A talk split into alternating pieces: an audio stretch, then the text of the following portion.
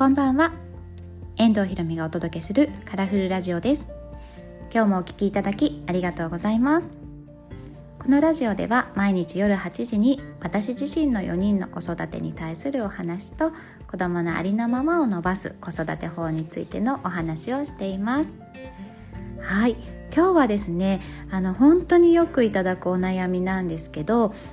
お子さんがねこう人見知りとか場所見知りが激しかったりあとは引っ込み思案でなかなかこうお友達の輪の中に入っていけなくて困っていますというねお悩みについてお話をしていきます。是非最後までお聞きください。はい。さあじゃあ今日はね人見知りさんとか場所見知りさんについてのお話なんですけどこれねうちの長男がもう本当に生後2ヶ月ぐらいからとにかく人見知りがすごかったのでもうね本当にこれを心配する気持ちって本当によくわかるんですよね。であの心配もそうだけどなんか心配だけじゃなくてやっぱりこう大変なんですよどっか児童館とかに連れてったりとかスーパーとかでもねなんかこう誰かがにっこり笑いかけてくれただけですごい泣いちゃったりとかうちの長男の場合はしたのでなんかこう親としてもねなんかこう結構対応がその時は大変っていう部分もあるので。どうしたらいいかなって悩むっていうのねとってもね気持ちよくわかりますでなんですけどこの人見知りさんをあのそうじゃなくしていきたいっていう場合にこう一番早いのが親が人見知りを気にしないっていうことなんですよね。そうなんかまあちょっと気にしないなんて無理だよっていう声が聞こえてきそうなんですが、ね、私もこう全く気にしないの。もう全くゼロ。気にしないっていうのは無理だったんだけど、まあ、こう大きな意味でね、まあ、別に今人見知りでもいいよ。そんな急いで治す必要ないよって親が思っている。とか、まあ、場合によってはそう伝えてあげるっていうことがすごく大切で。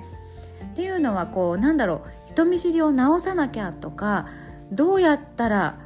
もっと引っ込み思案なのを積極的に前に行かれるようになるんだろうかみたいにそこをなんかこうすごく大きく取り上げて親が考え始めたりすると、まあ、それがこう言葉とか態度にも出てきてでお子さんにとってもそれがすごく大きなことになるんですね、まあ、もちろん0歳とか1歳とかちっちゃいうちは無意識だけどでもなんとなく自分の中でもそれが気になるようになってくる。でそうなってくるとそれってこうどんどんどんどんどんどん大きくなっていっちゃってなかなかそこから抜け出せないっていうことがあるのでだからもうそうじゃなくていいよ出て行きたくなかったら、ね、ママが抱っこしててあげるよとかね全然泣いても大丈夫だよみたいなこうドーンと構えてるとお子さんもこうそこがね全然自分が泣いちゃったとかみんなの中に入れないとかそういうことがこうほとんど気にならなくなるので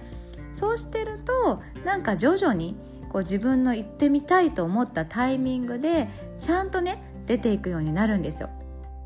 ただ大人がそれを気にしちゃってこう一生懸命背中を押したりこうしたらいいかなあしたらいいかなってしてるとだんだんこう心がかたくなにねだって不安だから行きたくないのに大人だって嫌じゃないですか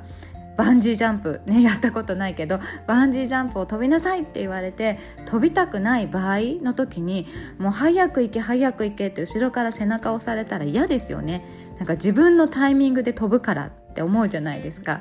それと一緒で子供もなんかそういうふうにこう言語化しては考えられないけどやっぱり同じような心の動きがあるのでそうあのね心配しないで大丈夫です。小さい時の人見知りってねそんなに大きくなってからもうずっと続くっていうわけじゃないんですよ。たまたまその時そういう時期っていうだけで1歳0歳とかの時に人見知りじゃなかったのに急に小学校になったら人見知りになるとかっていう場合もあるから今ね人見知りっていうことはあの全然心配しないで大丈夫だしもしそのままずっと人見知りだったとしてもやっぱり大事なことって同じでそのままでいいっていうことを伝えてあげることなんですね。本人がそこを自分の短所として感じないようにしてあげる。っていうことが大事なのでまあでもね大体は大丈夫です。大丈夫だよって言っててあげればどんどんどんどん自分で少しずつ自分でタイミングを決めて世界を広げていかれるようになるのでなんかいろんなところでねもっと積極的にさせないととか言われることはねやっぱりあると思うんですけどでもどうかそれにこう惑わされないでっていうかね背中を押さないで待ってで信じてあげる大丈夫って言ってあげるっていうことが一番大切になりますので是非あのねそのやり方でやってみようかなって思ってみてもらえたら試してみてください。はい。では今日はね人見知り場所見知りさん引っ込み思案さんへのね対応についてお話ししました。今日も最後までお聴きいただきありがとうございます。皆さん今日も一日お疲れ様でした。さようなら。また明日。